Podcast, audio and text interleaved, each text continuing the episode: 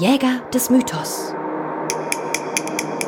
Ein Podcast der Maulhelden David Pendorf und Lars Detmer. Dave, Lars, wir sind wieder da. hast du deine Aufgabe erfüllt? Ja, Hast du deine täglichen Übungen absolviert? jawohl. Und bist du deinen tieferen Erkenntnissen durchgedrungen? Ne, ich habe Muskelkater. Na dann.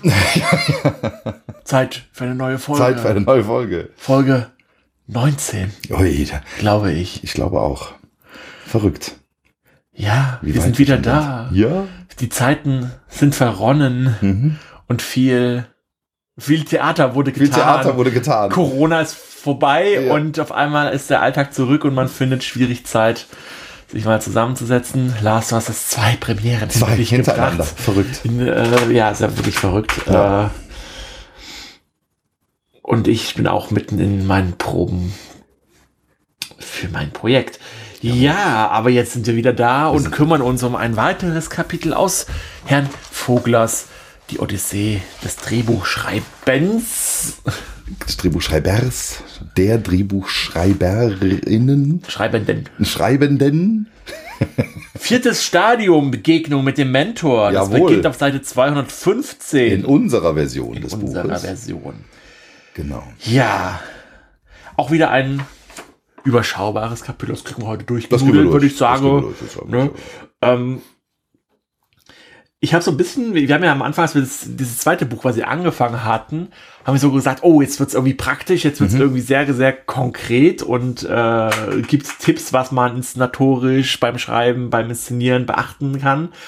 Und ich habe aber jetzt so ein bisschen das Gefühl, dass je tiefer wir in den Film hineinkommen, umso allgemeiner wird es, weil natürlich Ja. der Film auch immer umso, umso unterschiedlicher eben wird und es halt schwierig wird, dann konkret spezifische Ratschläge zu geben. Ja, das Gefühl habe ich auch.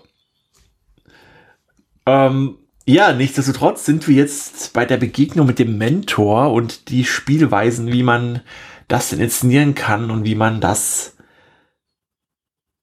ja, Ja. in einem Film darstellen kann. oder in einer Geschichte oder wo auch immer man es braucht. Genau, ich finde es trotzdem natürlich immer wieder spannend, äh, nochmal äh, die Sachen aufzugreifen, die wir ja äh, in, in grober Form äh, schon mal besprochen haben, weil so ein bisschen genauer wird er ja schon, der Herr Vogler, in seinen Ausführungen, finde ich. Genau, aber erst vielleicht nochmal äh, für die Menschen, die jetzt gerade zum ersten Mal einschalten und fragen, Mentor, hm, was ist der denn? Äh, können wir mal ganz kurz nochmal sagen, äh, was so ein Mentor eigentlich ist. Also, die beste, die einfachste Vorstellung, das Klischee aller Klischees eines Mentoren ist ein weißer alter Magier, Spitzhut, Merlin, Bart. Bart. Ähm, genau, was aber schon wieder irreführend ist, haben wir festgestellt, äh, äh, in Form von Gandalf, aber der ja sowohl Mentor wie auch eine andere Figur ist. Aber da kommen wir später zu, glaube ich. Ähm, oder Mr. Miyagi aus den ähm, Genau, ich glaube, Karate Kid das ist Filmen. so der klischeehafteste Mentor. Genau, also diese, diese ganzen äh, äh, Senseis aus den ähm, Karate-Filmen, äh, die Meister, die dem Helden Ja. etwas mit auf den Weg geben. Und so beschreibt es auch eigentlich äh, Vogler, äh, ähm, ich zitiere mal kurz, der Mentor, er gewährt äh, ihm, dem Helden, Schutz, vermittelt ihm Wissen und Fertigkeiten, Gesundheit, ist sein Führer, er stellt ihn auf die Probe, versieht ihn mit magischen Gaben. Genau. Ähm, ich habe gerade überlegt, ob ich das dann hinter noch sage, aber da geht es jetzt spezifisch um äh, russische Volksmärchen. Ähm, aber das ist im Prinzip, also der, der Mentor rüstet den Helden aus äh, mit allem, was er so braucht für seine Reise. Vogler bezieht sich dabei auf einen Kulturwissenschaftler, behaupte ich jetzt mal, ist äh, Wladimir Prop, Mhm. Genau. der sich halt mit russischen Märchen auseinandergesetzt hat und wahrscheinlich etwas Ähnliches getan hat wie der Herr Campbell, der ja die mythologischen Grundprinzipien und äh, Narrative analysiert hat. Mhm. Und er verwendet sogar den Begriff des Wohltäters. Synonym mit dem Mentor, was ich äh, eine spannende Übersetzung oder, oder Mhm. Übertragung finde, die anhand der Beispiele, die du ja so genannt hast, äh, auch sehr direkt nachvollziehbar ist. Ne? Also Ja. er steht dem Helden bei und stattet ihm aus. Er, Und vielleicht auch gar nicht mit einem guten Grund. Aus den russischen Märchen heraus ist es oft sogar so, oder generell vielleicht aus Märchen heraus, dass es überhaupt gar keinen Grund für den Mentor gibt, jetzt da diesem Helden zu helfen, sondern es ist einfach eine Fee, die auf einmal ankommt und sagt, Fokus, Pokus, Ja. jetzt hast du da einen Kürbiswagen. Äh, wollte ich gar nicht, ich wollte einen VW. Äh, oder was auch nee, Also, oder, oder es sind die Mainzelmännchen, das fand ich Ja. einen guten Vergleich, die auf einmal halt aus ihren Löchern gekrochen kommen, über Nacht da die, die Schuhe flicken oder Sachen halt reparieren und Dinge erledigen und dann wieder verschwunden sind und keiner weiß wieso, warum, weshalb. Aber das ist, ist auch nicht notwendig, sondern es geht einfach um die Tätigkeit, es geht um die, ich unterstütze den Helden der Geschichte und äh, schon bin ich quasi Mentor. Also das fand ich aber eine gute, spannende Perspektive. Ja, Ähm, Das meint aber nicht, also die, die, ähm, der, der Wohltäter, den äh, Prop beschreibt, ist aber nicht deckungsgleich mit dem Mentor, wie ihn äh, Vogler sieht. nicht deckungsgleich, aber äh, doch äh, spannende Ähnlichkeiten. Es gibt spannende Ähnlichkeiten, genau, weil ähm, äh, genau, der, der Mentor bei Vogler natürlich auch ganz andere Wege einschlagen kann und ganz andere äh, Beweggründe haben kann, als nur Wohltäter zu sein. Genau. Herr Vogler hat hier äh, ein, selbst ein Zitat abgedruckt, was ich ganz spannend finde, beziehungsweise ganz, ganz gut finde, um äh, nochmal den Mentor greifen zu können. Ich weiß gar nicht, weil er verwendet keine Nachweise, wo er das jetzt her hat. Äh, ich vermute mal aus dem Campbellschen Universum der Texte. Äh, ich lese es einfach mal vor. Bitte. Wir sind auf Seite 216. Ihr Suchenden, die ihr voller Furcht dem Abenteuer entgegenblickt, beratet euch mit den Ältesten eures Stammes. Befragt jene, die schon vor euch zu dieser Reise aufgebrochen sind. Erfahrt von ihnen die geheimen Wasserstellen, Wildwechsel und Bärenhaine. Lernt, welche Landstriche gefährlich sind, wie ihr Treibsand und Untiere aus dem Weg gehen könnt.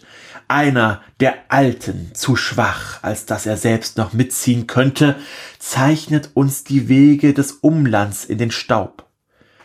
Der Schamane drückt dir etwas in die Hand, eine magische Gabe, einen machtvollen Talisman, der dich schützen und dir den Weg weisen wird. Nun können wir leichteren Herzens und mit größerem Zutrauen aufbrechen, denn wir werden auf unserer Reise die gesamte Weisheit unseres Stammes mit uns führen. Ja. Ist natürlich jetzt ein bisschen pathetisch, Genau, bisschen aber ich finde es äh, sehr, sehr, sehr, sehr, sehr, sehr treffend. Sind Treppen, Ähm, genau, ja. Das ist, ähm, Und macht vor allem mal die Dimensionen auf, weil mit dem konkreten Wissen, was der Mentor einem, dem Helden gibt, so hier hast du diesen magischen Gegenstand, übergibt er halt nicht nur diesen magischen Gegenstand, sondern eigentlich das Wissen, die Tradition, die Kultur seines Volkes und stattet den Helden damit aus. Und auch die Verantwortung. Ähm, irgendwo, ich weiß gar nicht mehr, wo das vorkommt, irgendwann später im Text, aber ich füge es jetzt schon mal ein, was ich passend finde. Ähm, ist die Mentorfigur, beschreibt Vogler sie als, oder ihn als ähm, ein, ein Wesen, das eigentlich in zwei Welten wohnt. Das ist irgendwie halt anklingend jetzt an das, was wir gerade gesagt haben, äh, als, als Vertreter des Volkes ist und so halt die, also er vertritt die Weisheit an sich. Er ist die Weisheit, die menschgewordene Weisheit und vermittelt so zwischen diesem Helden oder der normalen Welt, auch schwieriger Begriff, weil er definiert ist und es äh, gerade was anderes damit meine, äh, also vermittelt dieses Irdische mit dem Transzendenten ja. wenn wir jetzt mal ganz abgehobene Begriffe verwenden wollen. Äh, oder hat dann sogar so mythologisch-mystische Anheimlungen. Ne? Gerade wenn wir in die Magier-Richtung gehen, wo der dann halt wirklich irgendwie die Magie hat, ein, ein nicht greifbares Wissen. Also, genau, es geht oft darum, dass es irgendeine, irgendein ja, Übernatürlich eine, eine Übernatürlichkeit gibt, genau, Ja. die äh, noch zusätzlich zu dem Wissen, was man jetzt hat, über wie das hier steht, Wasserstellen, Wildwechsel, äh, äh, irgendwelche äh, Geparden, die einem da auflauern können, sondern es gibt auch noch diesen magischen, äh, spirituellen Aspekt. Ja. Das führt halt dazu, wie du dir wie, wie man die Mentoren oft inszeniert. Mhm. Na, also auch ein Mr. Miyagi, der ja keinerlei magische Fähigkeiten hat, aber trotzdem halt eine weise Figur ist, hat trotzdem so eine Aura der Mystizität. Er ist der Typ, der, der, äh, der Fliegen mit, mit, mit Stäbchen fängt. Also, Ja. der, also, der macht auch Dinge, die eigentlich unnötig wären. Also, der kann einem auch Karate beibringen, ohne dass er das macht. Aber das zeigt doch mal, was für ein Meister er ist. Ja, und es geht doch nicht auf Kraft an, sondern auf Geschicklichkeit, Genau. Geschwindigkeit, Beobachtungsgabe, Genau. innere Verwurzelung. Also, alle, alle Rollenspiel-Attribute sind da quasi auf äh, mindestens 10 gesteigert. was in D&D nicht viel wäre. Das wäre genau der Durchschnitt, aber ist egal. ja, aber ähm, genau. Also der ist auf jeden Fall der große Meister. Ja.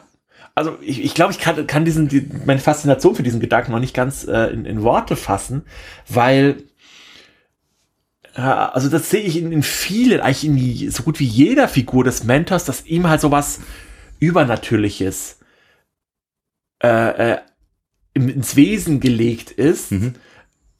ohne dass es dass, dass dieser Person wirklich übernatürlich sein muss. Ja. Ja, also ich denke zum Beispiel auch an, an Onkel Ben in einem Spider-Man, wo man auch schon, na, der dann auch stirbt, also er hat ja in seiner Person ja auch so eine, äh, So eine Aura eines sehr guten, weisen ja, Mannes.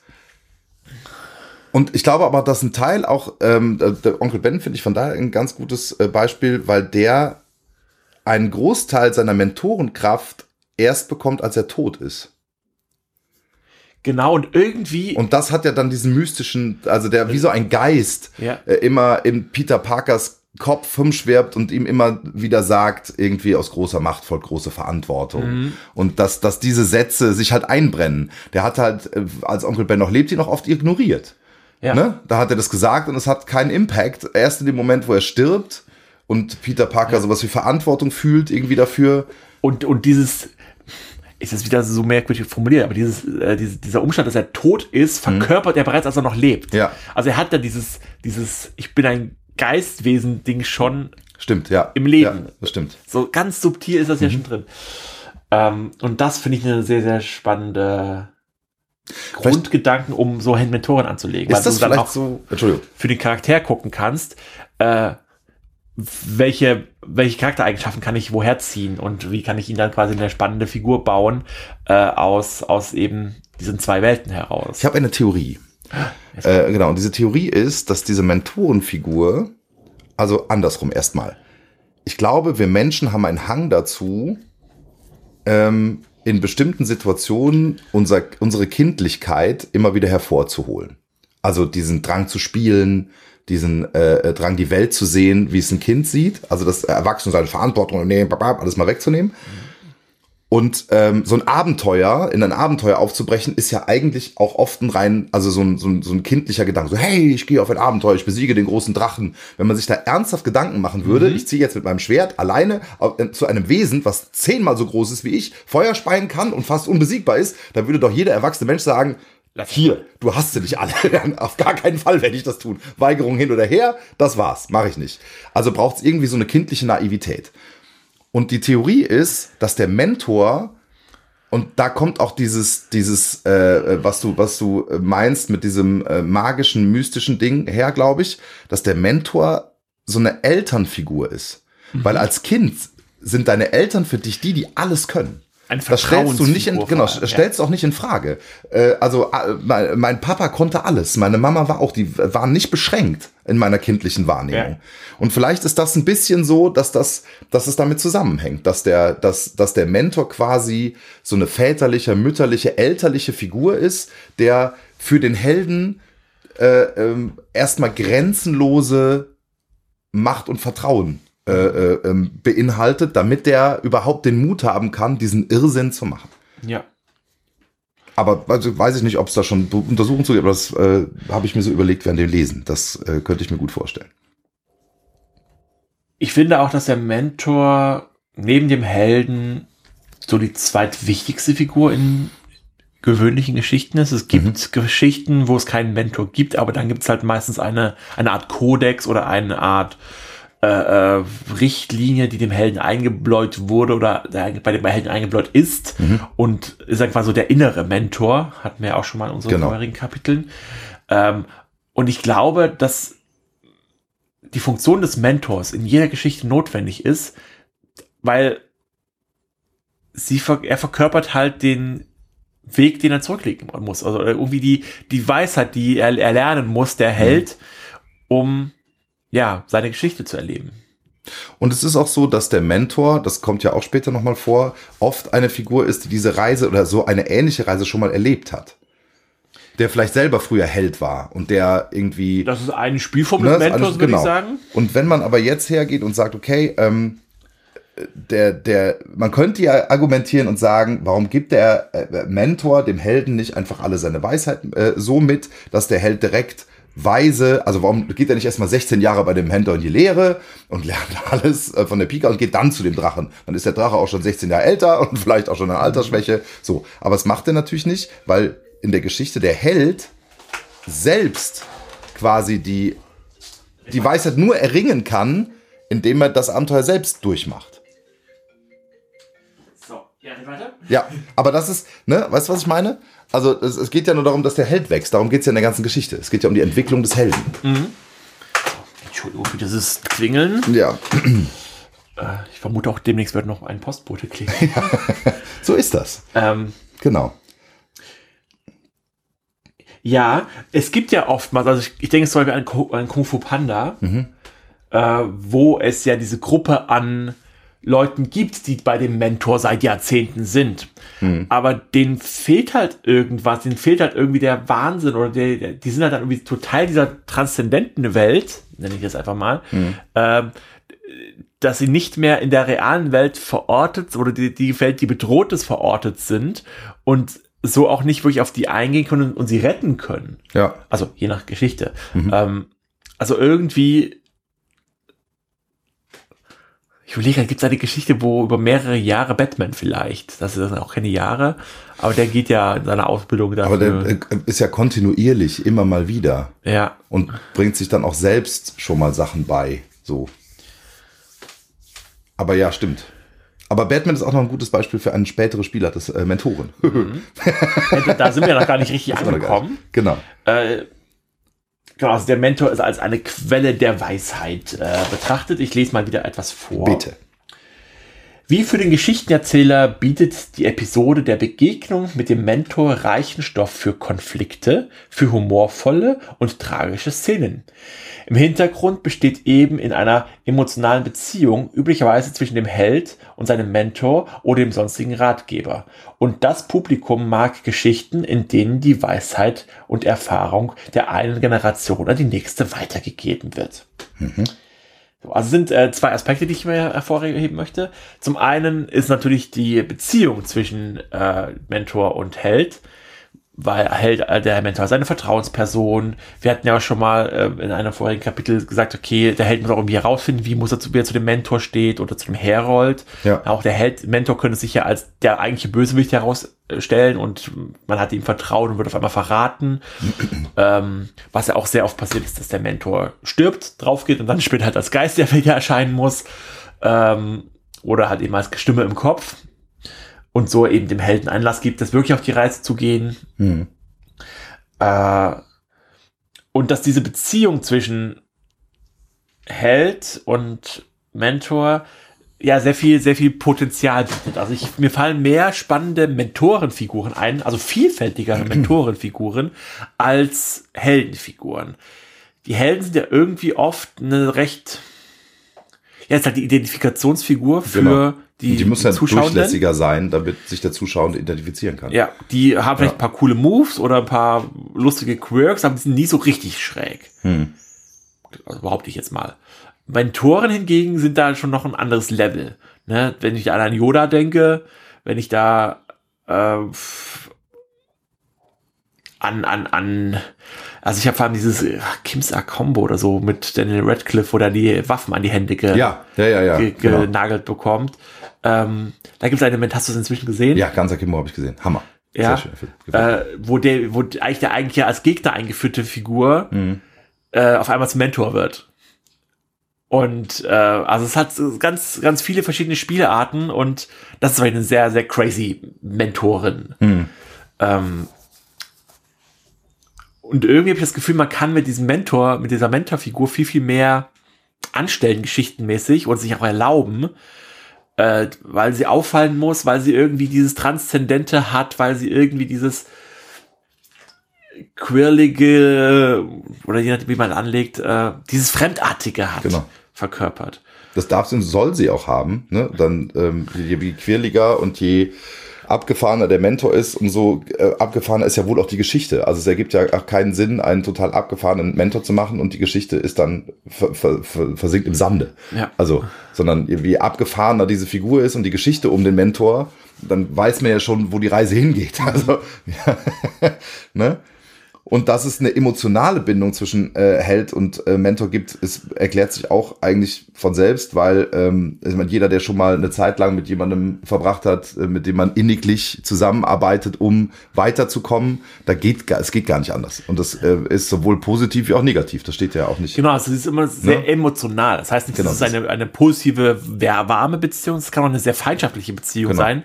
Aber dann Sie ist halt immer ein- sehr emotional. Ja, es ist auf jeden Fall immer sehr emotional. Genau.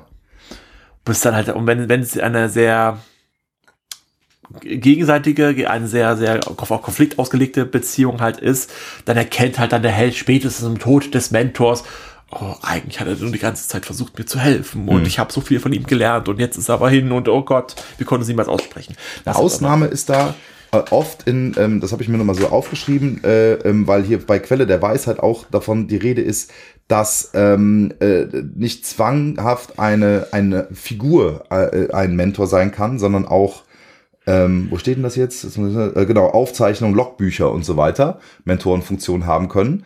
Und da fiel mir sofort ein, in vielen Horrorfilmen gibt es einen Moment, wo die Leute, also gerade in denen, wo es um übersinnliche Sachen geht, wo die Leute dieses schon immer lachhafte Google, das es in Filmen immer gibt, benutzen, um äh, Schlagwörter einzugeben, äh, das ihnen sofort auswirft, mit welchem Geistdämon sie zu tun haben und was man dagegen tun kann. also das ist eine sehr platte Art und Weise Ja. und völlig unemotional. Ne? Äh, Das ist dann wirklich nur Informationsgeber.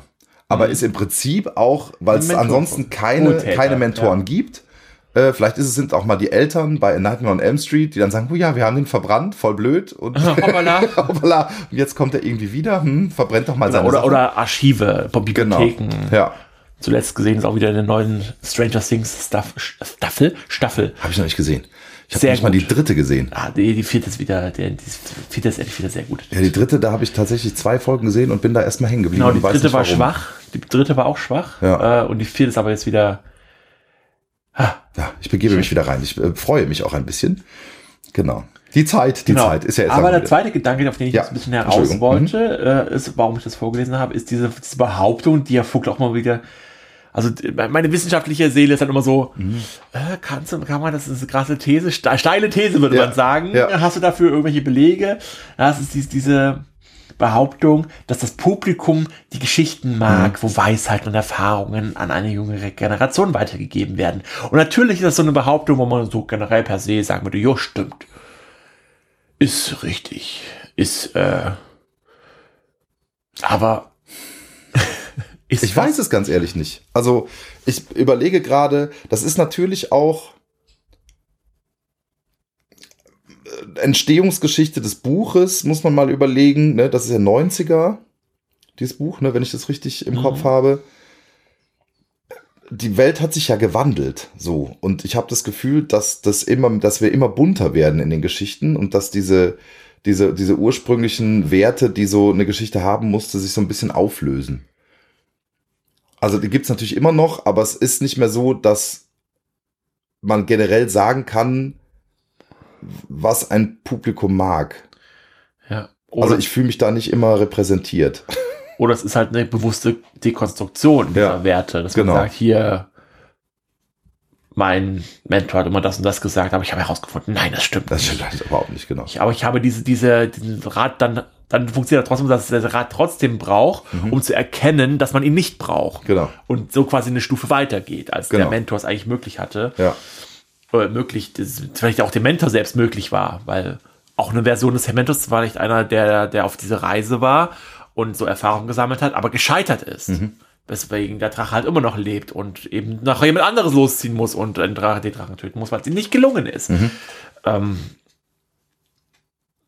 ja, das ist auch so ein, eigentlich so ein, fast so ein, ein Trope, wo, ja, kein Mann kann mich töten. Ja. Ich bin kein Mann, wo, Genau. oder halt irgendeine eine Bedingung gesetzt wurde, wo man gesagt hat, so und so ist das und deswegen klappt das nicht. Und dann wird halt irgendwie die Grundbedingung, wird dann ein Twist gefunden, Ja, die Grundbedingungen auszuhebeln, ja, das stimmt. auf die halt nur der Held dann, aber durch den Mentor vielleicht irgendwie dessen Hilfe schon gekommen ist, aber der Mhm. Mentor gibt ihm nicht direkt die Antwort.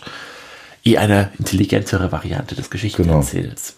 Und dieser, dieser Satz ähm, sagt ja auch, dass es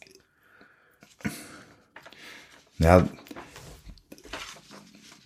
wie soll ich äh, mir fallen gerade die Worte nicht ein, dass ähm, es wird dem Publikum so ein bisschen unterstellt, dass es äh, nur so, zumindest lese ich das so, äh, ähm, ein gutes Gefühl bei der Geschichte hat.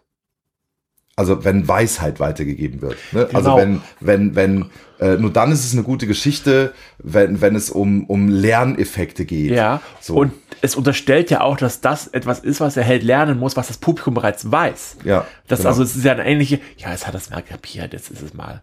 Äh, genau. jetzt, jetzt bist du bei uns ange jetzt Das also auch Hast du das deine Publikum, wilden Jahre das ist so ein bisschen dieses. Kindertheater-Ding, ne? Also, dass das Publikum immer irgendwie, also dass der, der, die weiseste Weisheit des Mentors äh, ist immer noch auf dem Level, dass das Publikum das Gefühl hat, Herr der Lage zu sein und nicht übertrumpft worden zu sein von irgendwas.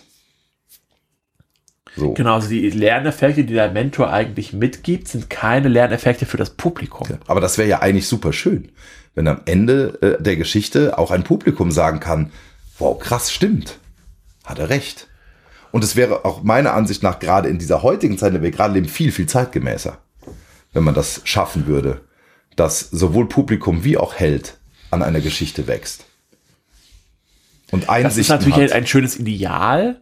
Ich überlege halt gerade wirklich sehr, also ich versuche mir vorzustellen, ob das funktioniert, weil, also ich, oder ich glaube, behaupte mal, dass du mit sowas das Publikum ali alienierst, wie heißt es denn? Also entfremdest, Mhm. weil die halt sagen so, hey, nee, das ist nicht, was ich kenne, das ist nicht das, was, also es muss halt an dem andocken, was das Publikum schon weiß und müsste da erst draufsetzen, Also das würde vielleicht ja, genau, die funktionieren. würden ja als, als, als Held starten. ja, Also das Publikum startet wie der Held, bekommt dann eine Weisheit mit und wächst im Laufe der Geschichte mit der Geschichte, ja, geht also einen kathartischen Weg mit dem Helden zusammen. Und kann daraus dann nochmal eigene Schlüsse ziehen. das eigene das, Schlüsse das ziehen. glaube ich, funktioniert, Ja. aber dann ist es halt nicht die Weisheit, die der Mentor dem Helden. Nee, das stimmt, die- sondern es ist die Geschichte. gibt. Und der, Genau, der ja. Mentor gibt halt dem Publikum Genau. wie dem Helden Das ist ja das, was, äh, was mit. was, was recht gängig ist. Ja. Aber wenn schon der Mentor einen Rat gibt, wo alle anderen sagen so, äh, dann, dann brauchst du eine gute Welterklärung. Dann Ja, das stimmt. Muss das in die, die Welt dann reinpassen. Okay, ja. Jawohl. Mentor als Quell der Weisheit. Jetzt geht Herr Vogel auf einmal, macht er so ein 30 Schritte zurück. 30 Schritte zurück und erklärt uns, wo dieser Mentor eigentlich herkommt. Was spannend war, Hm, absolut. äh, mich mal wieder strukturell verwundert. Aufgrund des Aufbaus, wie er mal Genau. vorgeht. Ähm, Ja, Mentoren in Überlieferung und Mythos. Was ich nicht wusste, aber Lars wusste es bestimmt schon vorher, bestimmt. Was? ist, dass der Mentor, der Begriff Mentor, auf einen tatsächlich vorhandenen Mentor zurückgeht. Also Doch, ich erinnere mich, eine er, er schrub es in dem äh, ersten Mentor-Kapitel schon mal. Glaube ich. Dann habe ich es vergessen. Ist ja nicht Lars. schlimm, aber es, äh, ja. Also ich wusste es nur durch Herrn Vogler. Also Ja. sonst wusste Ja. ich es auch nicht. Also der Begriff des Mentors geht äh, zurück auf eine Person aus der Odyssee, die tatsächlich Mentor hieß und die auch als solche fungiert Hat. hat. Beziehungsweise in dem Fall tatsächlich umgekehrt, sondern er war keine Archetyp-Mentor, sondern er war einfach Mentor als Person mit seinem Namen. Und so wie dieser Mentor sich verhalten hat, wurde es später zu einem Archetyp. Mhm. Ich habe noch ganz kurz vorher was.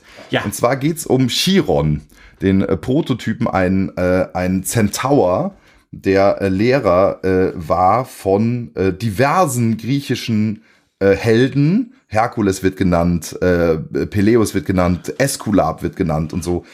Und ähm, dieser, dieser Chiron, da schreibt er zu, und das passt ganz gut zu der Sache, die wir eben gesagt haben, dieser Übersinnlichkeit. Chiron verkörperte die Energie und Intu Inti Langsam, Lars, Intuition heißt das Wort. Lies es, es steht da. Intuition gezügel, gezügelter Natur, die sich selber Zügel anlegt, ungezügelter Natur, die sich selber Zügel anlegt, um die Rolle des Lehrers spielen zu können.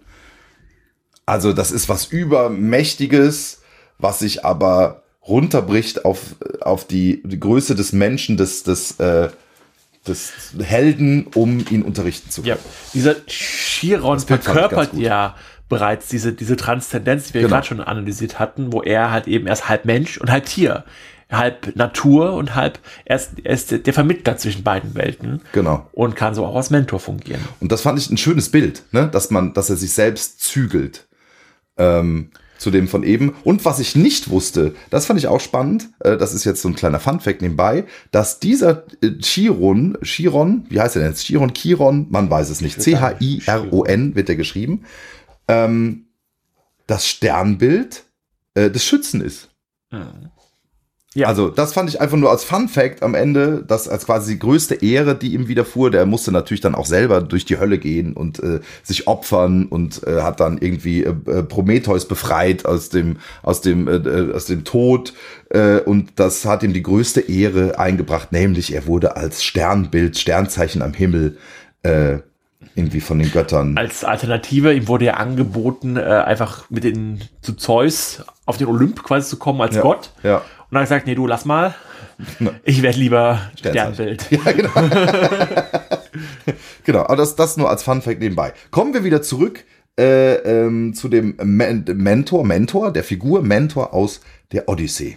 Und da habe ich was Spannendes mir gedacht, also, weil nämlich der Kniff ist, eigentlich ist Mentor nur eine Hülle, nämlich für Athene, die Göttin, die nur in Gestalt von Menschen quasi agiert mhm. als Göttin und die quasi sich den Körper von Mentor aussucht, um jetzt muss ich den Namen noch mal lesen, den Sohn von Odysseus, Telemach? nämlich Telemach, zu erziehen. Und ähm, da habe ich wieder gedacht, erst habe ich mir geschrieben, haha, da muss also wieder eine Frau herkommen, um das Ganze zu regeln. ne? okay. Ne? Also, ähm, dass selbst in diesen ganzen alten, äh, äh, großen Heldensagen und Geschichten irgendwie diese weiblichen Figuren, also oft gar nicht so machtlos dargestellt werden, sondern das sind schon auch, also die Göttinnen, die haben schon drauf. Ja, also so. Athen ist ja Göttin der Weisheit genau. auch. Ähm, und, und auch da, dieser Vorgang verkörpert ja schon wieder diese, diese zwei Welt. Ja, genau. Transzendenz. Äh, ich finde es gut, ganz, ganz, ganz passend. Das wirklich. Äh, weil, wenn sie als Athene, mhm. als Gott, als dieses übernatürliche Wesen Telemach erscheinen würde, dem Jungen, Menschen, ja dann würde dem der Kopf explodieren ja. oder ihm die Augen ausbrennen. Das ist ja auch so dieses, dieses Bild, was man in der Bibel immer wieder, wenn man ein Engel begegnet mhm. ist oder also wenn man die Reinheit Gottes sehen würde, mhm. das wäre so unbegreiflich und zerstörerisch, dass wir Menschen damit gar nicht umgehen können könnten. Mhm. Diese pure Weisheit, die verkörperte Weisheit, deswegen muss sie erst zu einem Mensch werden und durch diesen Menschen kann sie vermittelt werden. Und Spannend. durch dieses, dieses hat sie halt auch dieses Übernatürliche, dieses. Der, der mal, vielleicht ist es auch äh, klein äh, äh, geistig und blöd von mir, aber ich frage mich dann immer in so Momenten, da kommt der kleine Feminist in mir raus. Er sagt, okay, warum muss denn die Göttin den Körper eines Mannes wählen? Vielleicht führt das zu weit. Nein, aber, ist richtig. Aber ähm, also, warum könnte nicht auch eine Lehrerin dabei rauskommen? Das hat vielleicht damit zu tun, dass zu der Zeit kein Mensch äh, Frauen ernst nimmt genau, und das dass eine Göttin irgendwie sich den, den Gedanken hatte ich auch, als du den äh, großen, die Frauen haben ja voll Macht in ja. der äh, alten Mythologie ja. zogst, war so. Mm, ähm, von daher würde ich dir recht geben. Mhm. Äh, ja. Ja. also ich wollte das nur mal einstreuen. Ähm, Genau, dass ich das, dass, dass ich das spannend finde, dass es auf der einen Seite sehr mächtige und äh, auch auch äh, Göttinnen gibt, die auch ihren göttlichen Kollegen, glaube ich, in nichts nachstehen. Also die haben ja eine, eine Funktion. Äh, es gibt die Göttin der Weisheit und äh, die Göttin, was gab's noch alles, Fruchtbarkeit und äh, gut, dann gibt's den Gott des Krieges. Auch da steckt vielleicht auch schon wieder ein bisschen was Blödes drin. Aber im Endeffekt gibt es diese äh, relativ gleichberechtigten Götter äh, und auf der Erde aber irgendwie nicht. So, wo sind wir hängen geblieben? Ähm, genau, dann hast du gesagt, ungetrübte Energie, das hält kein Mensch aus, die mit wahren, ähm, mit wahrer Gestalt zu sehen. Ähm, Vielleicht noch ein spannendes Detail, aus, Ja. dann können wir, glaube ich, diese äh, Mentor-Geschichte abhaken, ist, dass tatsächlich der reine Zweck des Mentors in der Ursprungsgeschichte darin bestand, dem Helden etwas zu geben, ein neues Ziel zu setzen und gesagt wurde, hier, das musst du da und dahin und dann war sie wieder weg. Äh, und überhaupt gar keine große Beziehung zwischen Held und Mentor, wie wir es gerade schon äh, versucht haben, also eher ein bisschen zu Questgeber. beschreiben und Ausstatter. ja, halt Wohltät. Also ich finde den Begriff des Wohltäters Mhm. Ja. na, als die Figur, die weiß, was passieren wird, die sagt, hier, du geh doch mal dahin. So ein bisschen wie die TARDIS in Doctor Who. Das ist eigentlich, eigentlich ist die TARDIS in Doctor Who der Mentor. Das ist steile These. Ist das diese Telefonzelle? Das ist die Polizeibox. ich muss ganz ehrlich sagen, ich habe Dr. Who noch nie gesehen. noch nie. ähm, die, die man ja nicht äh, so direkt steuern kann, sondern die TARDIS entscheidet, wo der Doktor jetzt hingeht und wann er in welcher Zeit und welchem Ort sein wird. Okay. oft, nicht immer, aber äh, also man kann auch irgendwie ein bisschen wieder Koordinaten eingeben, aber oft entscheidet die TARDIS, wo es jetzt hingeht. Und der ist dann zufälligerweise immer am richtigen Ort zur richtigen Zeit, um, um da halt Sachen zu verhindern. Und mit diesem Gedanken könnte man wirklich sagen, die TARDIS ist ein Mentor. Muss ich dir jetzt glauben? Ja. Ja. Ich würde das gerne, ich muss mal ganz kurz sagen, es, es ist so eine Serie, die ich immer gucken wollte. Als Kind durfte ich nicht, weil meine Eltern gesagt haben, wir wären zu gruselig. Und es gibt, das ist so eine Serie, die hat so viele Staffeln mit so vielen. äh, Ich hatte das Gefühl, ich müsste bei Staffel 111 anfangen und müsste mich durcharbeiten und sagen immer wieder, nein, fang bei Staffel 17 an oder so, Ja. oder keine Ahnung. Und ich denke mir so, nein, dann verpasse ich irgendwas. Also das ist äh, funktioniert recht gut abgeschlossen voneinander. Aber ganz, das, Okay, Äh, vielleicht fange ich es ja einfach mal an. Weil es interessiert mich total. Ich, und ich weiß, dass es eigentlich Nerdpflicht ist, Dr. Who gesehen zu haben. genau. Okay, aber ja. Vielleicht werde ich auch. Also spannend fand ich noch, dass nur ganz nebenbei äh, äh, die Wortbedeutung, ne, also Name Mentes, so hieß äh, ähm, die, der erste ähm, Mensch, mit dem äh, Athene ähm, Telemach begegnet ist und dann schließlich Mentor ähm, bedeuten, also es sind liegen von dem griechischen Menos, äh, sind die abgeleitet und heißen sowas wie Absicht, Macht, Zweck, Geist, Seele oder Gedenken und Mut. So, das sind so Übersetzungsformen von diesem Wort. So, Ich finde es in Bezug auf diese alten Mythen immer sehr, sehr spannend zu fragen, stammen diese Wortbedeutungen, gab es die vorher, bevor die Geschichte etabliert wurde, oder hat die Geschichte, das wie sie etabliert. jetzt etabliert, dass eben dieses Wort für all das steht? Weil Mentor, wie wir gerade schon gesagt haben, steht halt durch diese Geschichte für den Archetypen des Mentors und Genau. hat sich eigentlich losgelöst von dem ursprünglichen äh, von der ursprünglichen Geschichte, von der ursprünglichen Person, Mhm. Ja. die so hieß. Ja, jetzt kommen wir zu einem spannenden äh, kleinen Abschnitt. Mhm. Klischees vermeiden.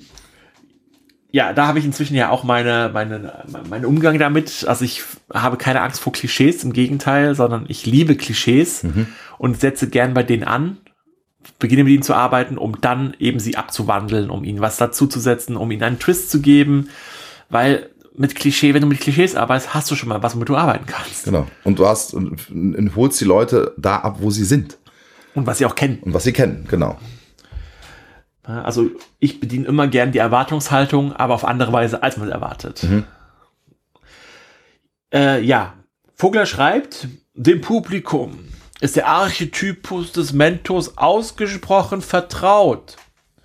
Die Verhaltensweisen, Haltungen und Funktionen weiser alter Männer und Frauen sind aus vielen Geschichten bekannt und die Gefahr liegt nahe, hier auf Klischees und Stereotype zu verfallen. Auf gute Feen und weißbärtige alte Zauberer mit spitzen Hüten à la Merlin. Um dem vorzubeugen und ihre Entwürfe frisch und überraschend wirken zu lassen, müssen sie sich den Archetypen stellen. Stellen Sie sie, stellen Sie die Archetypen auf den Kopf, kehren Sie Ihr Inneres nach außen, lassen Sie es auch einmal versuchsweise ganz beiseite, um zu sehen, was dabei herauskommt. Ein Held ohne Mentor schafft ganz besonders und interessante Bedingungen, aber denken Sie immer daran, dass es Archetypen gibt und dass das Publikum diese kennt. Ja, ist, ist so eine, eigentlich jetzt, wo ich es gerade mal vorgelesen habe, so ein bisschen Widerspruch. Ja. So, äh, nutze die Arche- Archetypen, um es wegzulassen, Ja. aber wir denken, dass es Archetypen gibt. Genau. So, was jetzt? genau.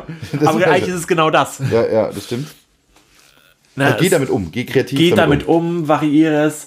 Und also Mr. Miyagi ist ja wirklich diese alte Weise. Mhm. Und wenn ich jetzt auf neuere Inszenierungen, Filme, Geschichten denke, haben ja alle, die, äh, wer als alter weißer Mann auftritt, Gandalf, Mhm. hat halt eine sk skurrile Persönlichkeit. Oder äh, Rick and Morty. Ja, Rick, ne, der zwar irgendwie der alte Weise ist, körperlich, aber dann halt eben voll der Säufer, voll das, voll der, der, ja, you name, also, kein, kein so gutes Beispiel. Ja. Ja, doch, er führt ein gutes Beispiel, aber kein, kein, kein, kein Vorbild. Kein, das meine ich doch. So, kein, ja. äh, kein Vorbild, genau, das meine ich. Genau. Das ist halt entweder eben, wenn er äußerlich so gezeichnet ist, eben eine andere Persönlichkeit hat. Hm. Oder wenn er eine Persönlichkeit hat, dann aber eine Äußerlichkeit anders ist. Ja. Zum Beispiel gibt es ja diesen Kindermentor. Da finde ich jetzt auch momentan sehr auf, wow, wenn man ein kleines Kind auftritt und dann sagt, du, ich bin 300 Jahre alt. Mhm. Und ich sollte dir mal sagen, das und das machst du da Blödsinn. Oder aus dem Kindermund. Und hast du dann eher so, Ja, du, ähm, so diese Kindermentor.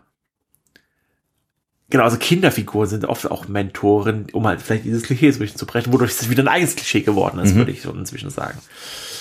Ähm, aber weil eben der Mentor eine Figur ist, mit dem sich der Held nicht so, mit dem sich das Publikum nicht so identifizieren muss wie der Held, sondern eben als merkwürdige Erscheinung auftreten kann, äh, bietet es halt auch die Möglichkeiten. Also ich wage zu behaupten, dass es mehr vielfältige Mentorenfiguren als Heldenfiguren gibt. ja, das glaube ich auch.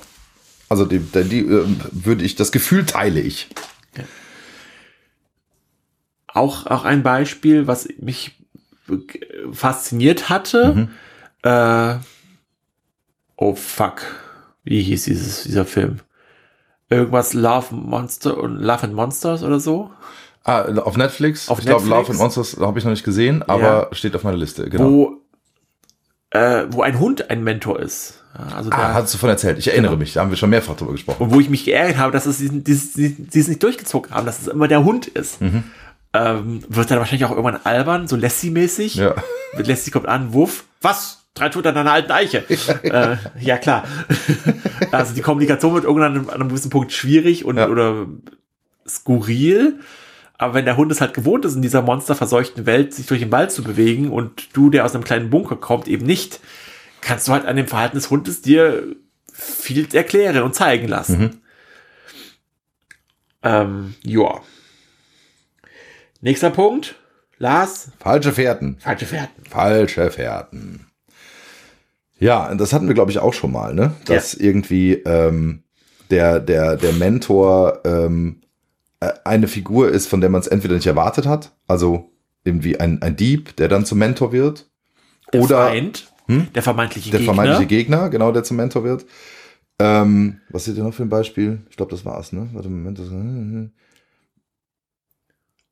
ja, oder der, der, der, der, genau, der, der sp- später zum Feind wird. Also, Ja.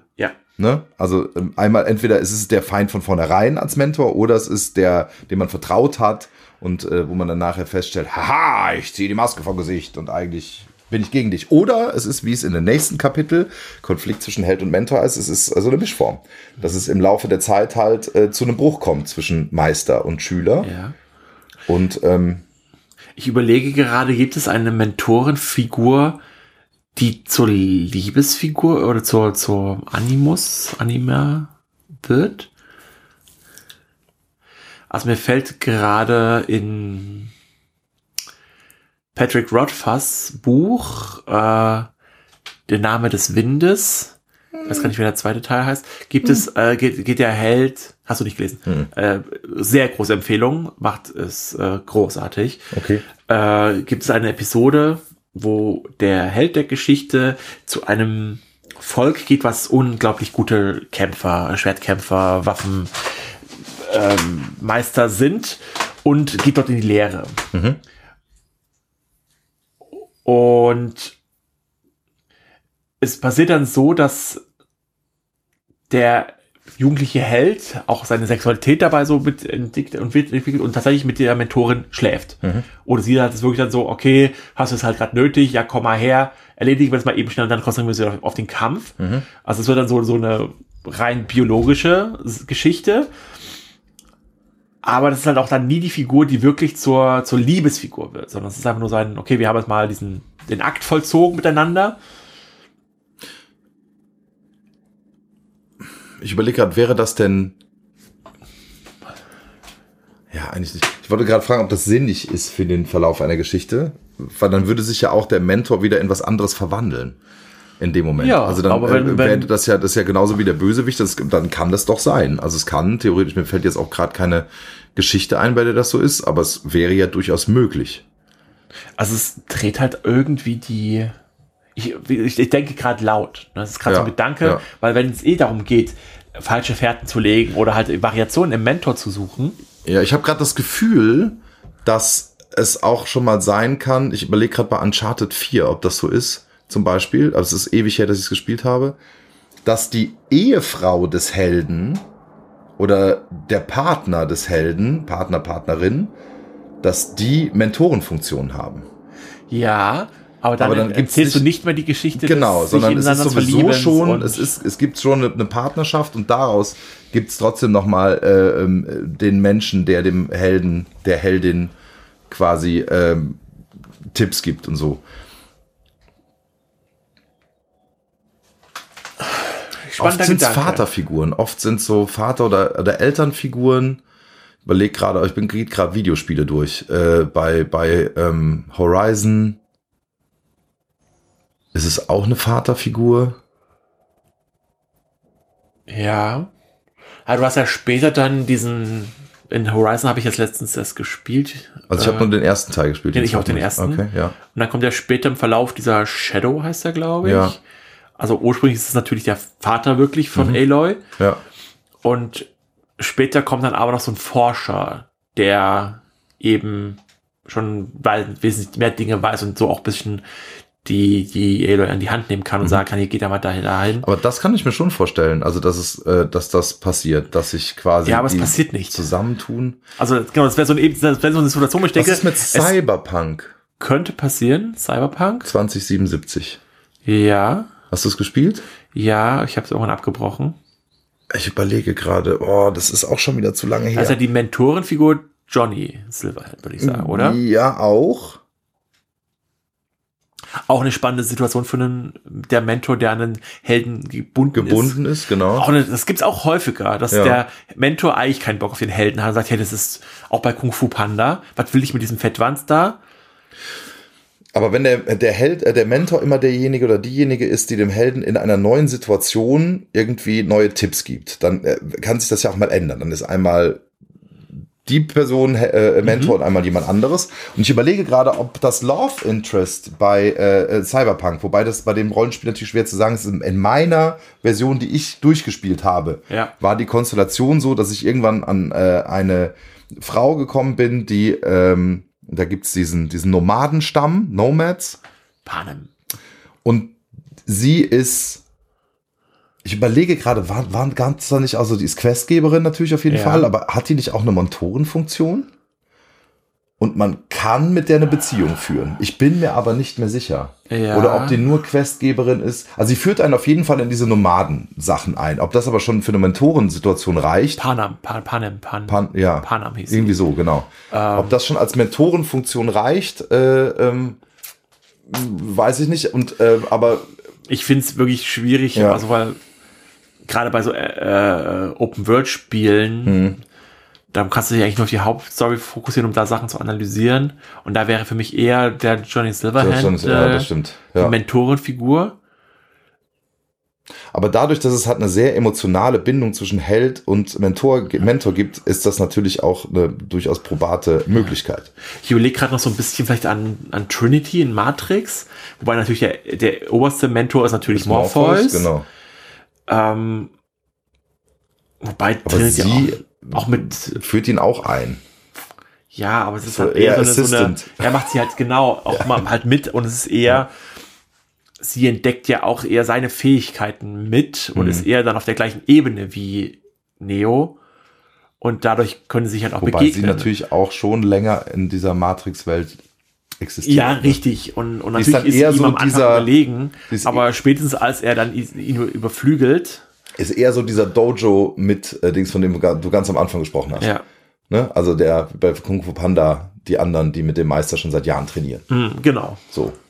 Genau. Und so ist sie halt, und das ist, glaube ich, die, die Grundproblematik, die man irgendwie überwinden müsste, dass der Mentor einfach auf einer ganz anderen Stufe ist. Auf, einer- Also ist nicht auf Augenhöhe, sondern ist halt, der Mentor ist halt irgendwie was Höheres, etwas, was anders ist. Und das meinte ich, das macht man sich ja eventuell dann kaputt. Also ob das funktioniert, äh, weil man dieses, dieses, äh, ja, diese, diese spirituelle Ebene eventuell dadurch, Spannende Fragestellung. ja, stuft man das herab, ist die Frage. Ist es denn nicht möglich, dass der Held sich in ein spirituelles, großes Götterwesen verlieben kann und die auf äh, eine Beziehung führen? Stuft sich der Held dann auf in der Wahrnehmung des Publikums oder stuft er den, die Mentorin ab? So, wie du es gerade formuliert hast, äh, hast du ja eher so eine, so eine Warlock-Situation. Jetzt bin ich wieder voll im D&D. Ja. Also, dass der Held sich vielleicht in den Mentoren verliebt, das kann ich mir noch vorstellen, dass Ja. du dann halt so hörig wirst und, und, aber die Göttin, der Gott, wer auch immer, ist dann halt eher so Gönner. So, ja, hier du ein bisschen Fähigkeiten, hast du ein paar, hier ist mal eine Waffe. Aber es ist ja keine Beziehung auf einer, auf einer Ebene. Sehr, also, das, das sieht man ja von vornherein. Du, das ist eine blöde Idee. Du hast, äh, und dann bist dann halt, ja, Herkules ist eigentlich, Herkules wird ja von der Göttin geliebt und die Athene, die, weswegen sie ihn die ganze Zeit begünstigt. Aber auch, es auch ist ja eine oft so, Beziehung. dass diese, diese göttlichen Wesen, damit sie einen Menschen lieben können, auf ihre Göttlichkeit verzichten müssen.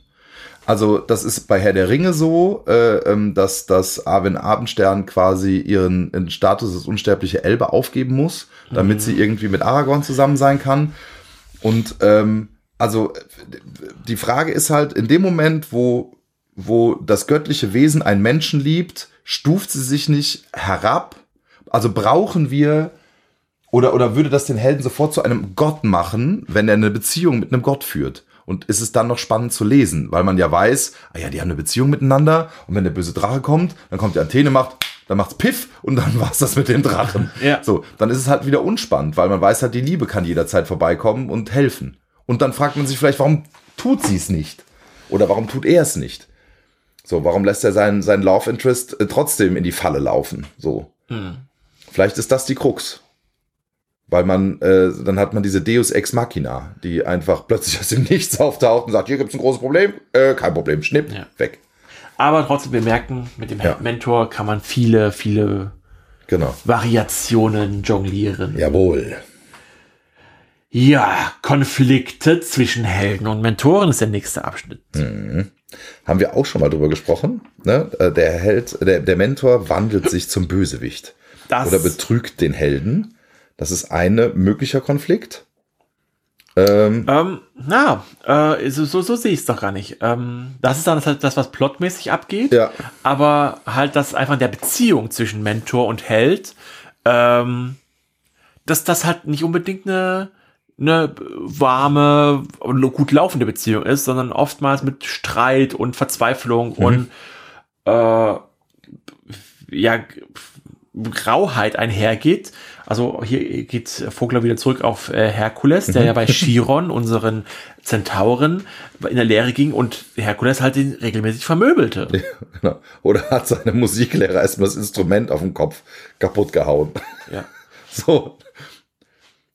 So will man seinen Helden aber auch nicht sehen, ne? Also auf der anderen Seite, das ist ja, das finde ich von daher ein ganz wobei gutes es Beispiel. natürlich direkt halt zeigt, was dem fehlt, dem Helden. Wo- ja, na klar, aber also auch dem Publikum direkt zeigt, so, hey, chill doch mal. ja, Such mal deine innere Ausgeglichenheit. So, das, wo man wieder das Publikum sieht, ja, das Publikum weiß schon, ich, ich habe das schon, was du da dir fehlt. Und ich sehe genau, was dir fehlt. Genau.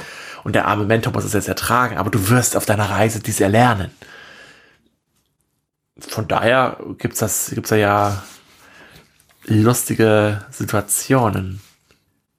Mir fällt gerade in diesem Zusammenhang ein äh, Asterix und Obelix, wo die ja auch diese Odyssee-mäßigen Prüfungen erleben müssen. Und dann gibt's ja einen, einen Kampf gegen einen Karatemeister und Asterix, was war Obelix wird halt instant quasi rausgekickt, weil der Karatemeister eben ihn die ganze Zeit sein, seine Kraft umleitet und so Ja. vollkommen egal, wie stark du bist.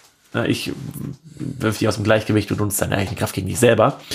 Und Asterix nutzt die, ja, die Mentoreneigenschaft dieser, dieser, dieses Karate-Camp, ich weiß gar nicht mehr, wie der heißt, ähm, und lässt sich halt ihm seine Tricks erklären.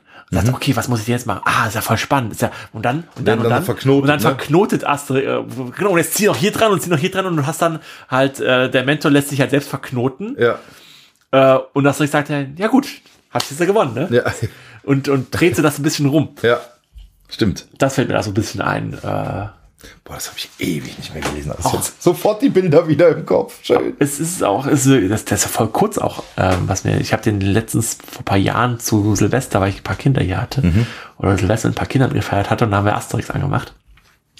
Und der dauert ja nur 45 Minuten, dieser Film. War Welcher ist das nochmal? Die Odyssee. Nein. Asterix gegen Cäsar oder so Ja. heißt der, ist das, glaube ich. Ja, aber wenn man googelt, findet man Ach stimmt, das ist diese, diese Geschichte, wo sie auch in das Haus müssen, das verrückt das gemacht. genau und Ja, mit dem okay. Passierschein A38 und Das könnte nicht näher an der Realität sein. okay, genau. Ja, genau, also ich, dass, dass diese Beziehung eben zwischen Held und Mentor oft sehr gestürzt und darin resultieren kann, dass der Held sogar den Mentor umbringt. Ja. Versehentlich ver oder, oder wirklich auch absichtlich. Und fällt mir auch gerade kein, Beispiel ein, aber das, das kann ich, das sehe ich. Das, äh, da wenn ich an Anakin Skywalker denke, Der Obi-Wan tötet, genau.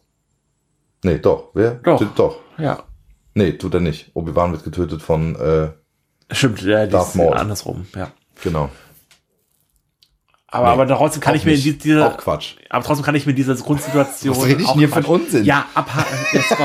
Also, bitte streich die letzten Genau, Sekunden, bitte. was wir über Star Wars Gott gesagt haben. Himmel. Das war kompletter Blödsinn. Auf beiden Seiten.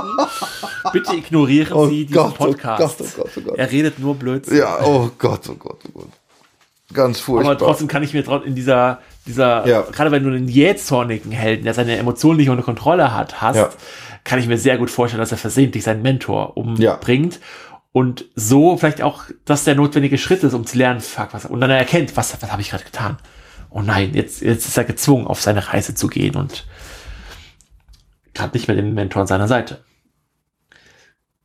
Ich, äh, genau, bin gerade hier drin, äh, lese nochmal nach, was es dann so Rumpelstilzchen. Da wird als Mentor äh, aufgesetzt. Finde ich auch sehr, sehr spannend und ist wieder dieses Ding mit dem Wohltäter. Genau, Rumpelstilzchen genau das ist- als Mentor. Genau. Das Einzige, was Rumpelstilzchen tut, ist Stroh zu Gold verwandeln. Also wenn das die Mentoren wird, ja. Dann Genau, ist es auch als wie die Meinzelmännchen. Tue Äh, das Gute für dich. Genau. Äh, Heinzelmännchen, nicht Meinzelmännchen. Genau, die Heinzelmännchen. Aber zu einem Preis in dem Und Fall. danach kostet es aber. Danach Genau. dreht sich das und wird eben. Das gibt's ja oft in Märchen, ne? Also diese Figur, äh, dieser kleine Zwerg, der irgendwie ähm, Hilfe benötigt und äh, danach irgendwas will von den Leuten. Ähm, also hier steht noch ein ganz, äh, den zitiere ich einfach mal gerade. Ähm, solche Geschichten, hier war gerade Rumpel, Rumpelstilzchen äh, ähm, genannt, ähm, sollen uns lehren, nicht jedem Mentor blindlings zu vertrauen und zunächst einmal dessen Motive zu ergründen. Zumindest ist dies die Möglichkeit, gute und schlechten Rat zu unterscheiden. Aber doch erst im Nachhinein, oder nicht? Also, während der Ratschlag erteilt wird, kann man das noch nicht. Da ist es ja auch Teil der, äh, der, des Storytellings, ne? dass man als Schreiberling irgendwie schon überlegt, ist das jetzt ein guter oder ein schlechter Ratschlag. Genau, und so haben wir jetzt aber erstmal Mentor und Helden beisammen, Genau. die jetzt trainieren, lernen, was auch immer. Und dann kommt es aber irgendwann an den Punkt, wo sich Mentor und Held eben trennen müssen, weil der Held auf seine Reise gehen muss. Das kann dadurch geschehen, dass der Mentor stirbt. Das ist, glaube ich, auch so die gängigste Variante, weil man dann sich so ein bisschen diese kitschigen Abschied- Abschiedsszenen spart. Wenn es denn so eine Beziehung überhaupt ist. Wobei der, Tod des Mentors ist ja auch dann meistens sehr kitschig. Ja, aber, aber nicht auf diese Abschiedsweise, sondern. Nee, naja, das stimmt. doch. Ja, und es Ja, ist dann ne? irgendwie, das ist dann nochmal die letzte Motivation des Helden. Mein Mentor ist tot. Jetzt, Ja. jetzt ziehe ich auf die Reise. Ne? Also mein, äh, meine Geschichte, die da äh, immer im Kopf ist, ist Highlander. Das ist einfach, finde ich, so ein Klischee. Irgendwie dieser, dieser super Bösewicht, der dem äh, Mentoren den Kopf abschlägt und dann in einer Burg, die gerade zer zerberstet, sitzen sie noch auf einer, an der letzten Treppe, die noch stehen geblieben ist, kämpfen sie sich diese Treppe empor. Ist ja auch ein ganz klassisches Bild. Schwertkampf auf einer Treppe irgendwie und am Schluss kriegt er den Kopf abgeschlagen. Genau, nach, also es muss irgendwie zu einem Ende kommen und Ja. Vogel schreibt hier, Mentoren fällt es oft schwer, ihre Schutzbefohlenen früher oder später loszulassen. Daran sind sie Eltern ähnlich. Ein allzu besitzergreifender Mentor kann eine tragische Situation heraufbeschwören. Das finde ich spannend in Bezug auf das, den nächsten Abschnitt, der kommt, weil der heißt, der trägt den Titel Der Mentor als Hauptfigur einer Geschichte. Ja. Und das kann ich mir sehr, sehr gut vorstellen, dass du, der du eigentlich gerade, das war wahrscheinlich ein Zwei- oder Dreiteiler, dass er eben in der ersten Teil ist der Mentor eher der Held der Geschichte und zieht eben Anakin Skywalker groß. Ja, du hast dann eben Obi-Wan. Und, aber ab dem nächsten übernimmt halt eben der Zögling. Ja. Was mir auch in dem Zusammenhang eingefallen, und dann hast du halt die Probleme, wie, wie lösen wir es voneinander? Wird, schlägt der Zögling einen anderen Pfad ein und wird eben zum Bösen oder andersrum, äh, wie es ja bei, bei äh, Star Wars, der Fall ist. Ja, genau. Ähm, also du musst halt dann irgendwie, wie lösen sich die Mentor und Held voneinander? Das lösen. Tod hatten wir jetzt, der Zögling wird böse hatten wir jetzt, Mhm. oder der Mentor wird böse hatten wir jetzt. Ein, okay, hier geh, gibt's eigentlich nicht. Kenne ich eigentlich nicht. So, du bist jetzt groß genug, raus mit dir. Äh, doch, gibt's schon. Also gerade in diesen ganzen asiatischen äh, äh, Filmen ähm, ist es oft so. Also da gibt's den weisen alten Drunken Master irgendwo im Wald und da geht der Held hin, stellt sich und sagt Dankeschön und geht wieder. Wobei es auch da manchmal dazu kommt, dass Aber natürlich dann noch gab es keine richtige Beziehung. Das die- war ja von vornherein dann nicht so angelegt, dass man. Ja, stimmt. Dann gibt es keine tiefe gehende Beziehung, sondern es ist dann nur der Lehrmeister. Wobei auch manchmal in den Geschichten dann wirklich die Armee des Bösen einfällt beim Meister und dessen Dojo niederbrennt. Einfach so. Und man denkt, ey, warum? Ist da mitten im Nichts. Ja, würde ich aber in die gleiche Kategorie mit Ja, ja. Master wird. Äh, Ja, ja, genau. Ja, ja. Aber mir fällt es gerade so ein. Ich denke gerade also, hey, also manchmal ist es so, kommt es aus dem Nichts. So, lass mal gut dieses Dojo noch platt machen, weil das ist bestimmt das, wo der Held irgendwie sich ausgebildet hat. Okay, alles klar. Ja, diese Mentor als Hauptfigur-Geschichte würde ich fast als eigenes Genre bezeichnen, weil das, also je länger ich drüber nachdenke, desto mehr Geschichten fallen mir ein und ich finde die auch eigentlich immer gut. Das finde ich irgendwie eine coole Grundsituation. Zum Beispiel Logan fällt mir da ein, wo ja der auch weise alte Wolverine, der schon Kampf erfahren ohne Ende ist und unsterblich ist, auf einmal ein Kind an die Seite gestellt bekommt und dem halt Dinge beibringen muss. Ja, Und dann wird, genau, aber erst am Ende der Geschichte quasi das Kind zum Helden. Ja, genau. Also, Also gesagt, es wäre, der, der Held, wäre was für einen zweiten Teil. Also das sind immer Geschichten, die sich anbieten für Mehrteiler. ja, weil der eigentliche Held der Oder gerade Serien. Geschichte momentan ist eben, wie schon gesagt, der Mentor. Ja, aber da geht zum Glück ja auch ein bisschen der Trend hin, ne? dass man irgendwie ähm, Mehrteiler nicht einfach nur immer erzählt als wie früher in den 80ern, stirbt langsam 1 bis 17. So, es ist immer derselbe Held, der immer neue Situationen erlebt, sondern jetzt ähm, werden fortlaufende Geschichten erzählt. Und oft, und das finde ich auch sehr begrüßenswert, dadurch, dass äh, Serien jetzt endlich auch mal Budgets haben, mit denen man irgendwie eigentlich früher Kinofilme gedreht hat, ähm, dass sich auch Geschichten wirklich episch über mehrere Staffeln erzählen können. Ja.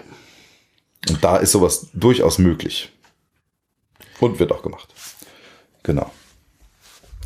Der Ähm, Mentor als gereifter Held. Also, genau. Das ist ja im Prinzip das, was wir eben schon mal angesprochen ja, haben. vielleicht lesen wir es einfach nochmal vor, so ein kurzer Ich, Abschnitt. genau, ich äh, lese mal vor. Ich zitiere. Wir können Mentoren als Helden betrachten, die genug Erfahrung gesammelt haben, um diese nun weiterzugeben. Sie sind selber ein oder mehrmals auf dem Weg des Helden losgezogen und haben sich dabei Wissen und Fähigkeiten angeeignet, von denen man nun an, von denen nun andere profitieren können. Die Bilderfolge der Tarotkarten zeigt sehr schön, wie ein Held sich allmählich zum Mentor entwickelt. Er beginnt als Narr, wird dann im Verlauf verschiedener Abenteuer zum Magier, Krieger, Boten, Eroberer, Liebenden, Dieb, Herrscher, Einsiedler und so weiter. Schließlich erreicht er den Status des Hierophanten, eines Wundertäters, der selbst ein erfahrener Mentor ist, weil er die Reise des Helden zum wiederholten Male überstanden hat.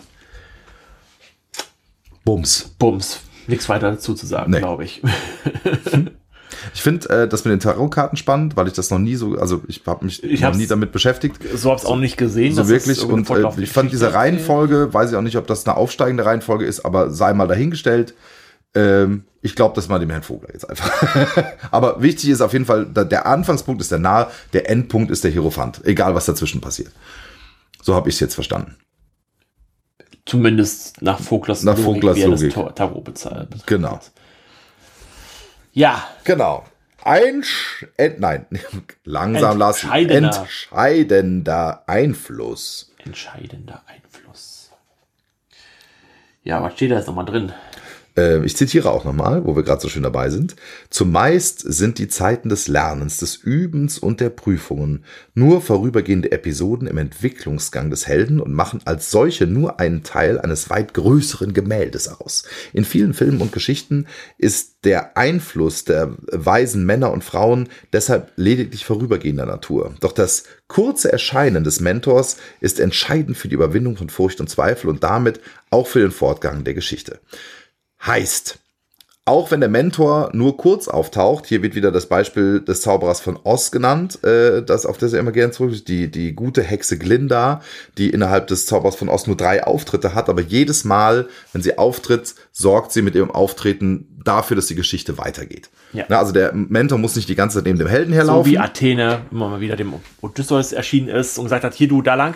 Genau, sondern er ist ein Impulsgeber. Er gibt immer wieder einen neuen Impuls und lässt die Geschichte dann laufen. Ja, oder Richtungsweiser oder gibt Genau. eben Gegenstände. Richtig. Hier, Felix Felicis. Nimm hin.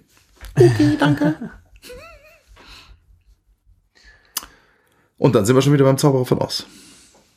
Ich gucke gerade, ob hier noch irgendwas stand, was sehr spannend war. Also ich habe hier noch einen Satz Ja. markiert. Äh, der Mentor bringt die allgemeine Erfahrung zum Ausdruck, dass wir alle jemanden oder etwas brauchen, von dem wir wichtige Lektionen über das Leben lernen können. Schön, das markiere ich mir auch noch. Das Ja, ja mei, also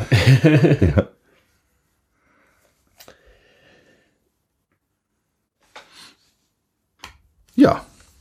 Damit ist es auch erzählt. Damit ist der Würde Mentor ich, auch. würde ich sagen.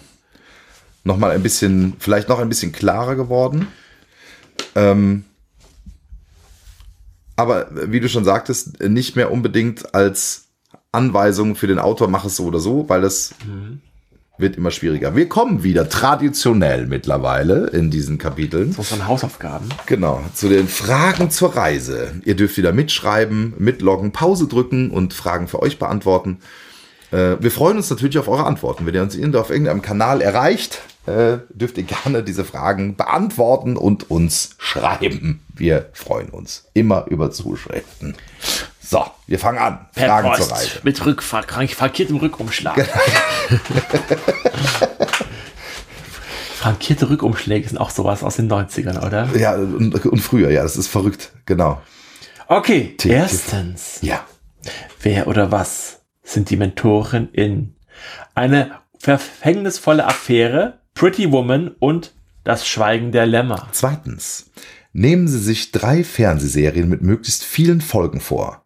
Gibt es darin Mentoren? Welche Funktion erfüllen diese Charaktere? Drittens.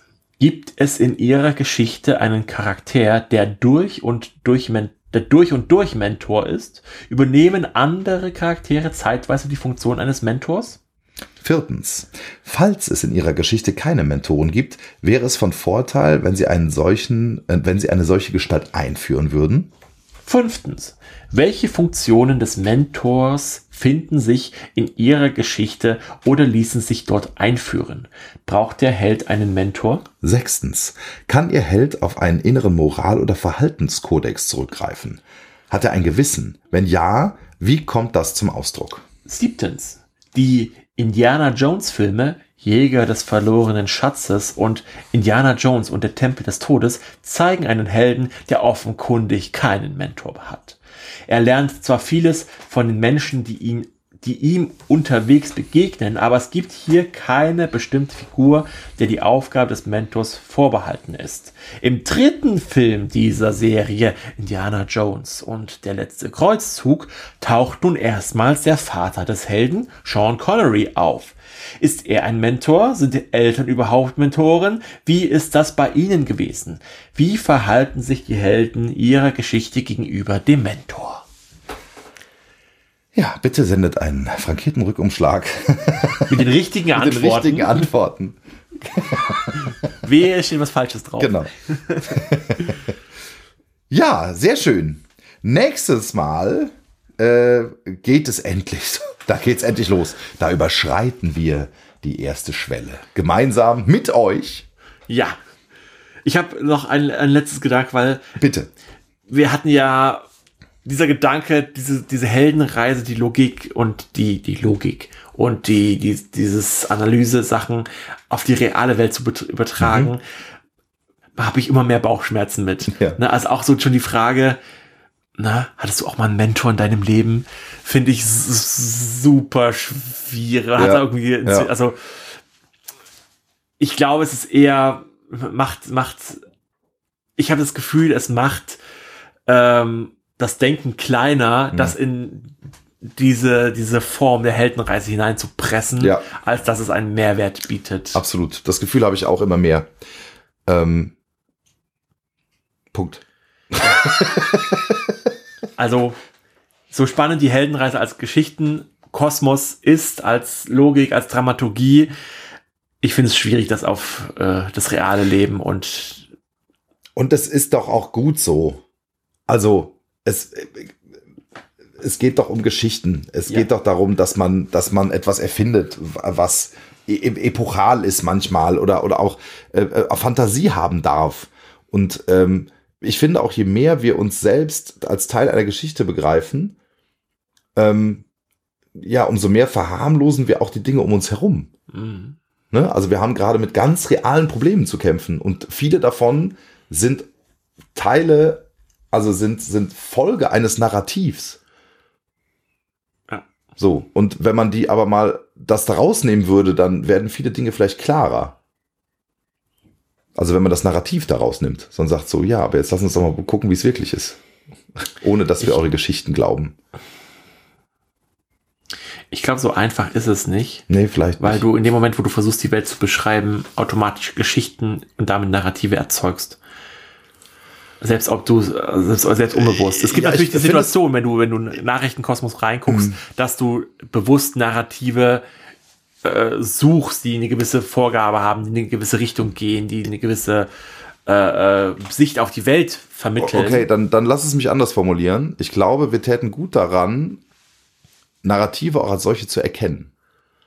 Und zu sagen, okay, aber es ist jetzt nur ein Versuch, diese Welt zu beschreiben. Das muss jetzt nicht zwanghaft heißen, dass diese Art, die Geschichte zu sehen oder diese Art, die Situation zu sehen, richtiger ist, als eine andere Art, eine Situation zu sehen. Es ist oft, ja, es gibt mehrere Wahrheiten, es gibt subjektive Einstellungen, es gibt so viele Faktoren, die notwendig sind, um äh, zu begreifen, wie Situationen sind. Da ist es mit einem einfachen, einer einfachen Geschichte nicht getan. Ja, ja, da äh, greifst du ja sehr in die Erkenntnistheorie und in die, na, auch letztendlich Frage, was ist Wissenschaft und wodurch werden die Narrative der Wissenschaft eben faktischer als mhm. eben Nicht-Narrative. Aber das ist mal etwas für eine andere Diskussion. Ja. Ich kann dir gerne mal meine Masterarbeit geben oder wer die gerne hätte, kann ich Ja, dir gerne sehr gerne. melden. Ja. Da geht es auch so ein bisschen darum. Ähm, aber für heute Reicht's. sagen wir mal, Schaltet auch das nächste Mal wieder ein. wenn es heißt.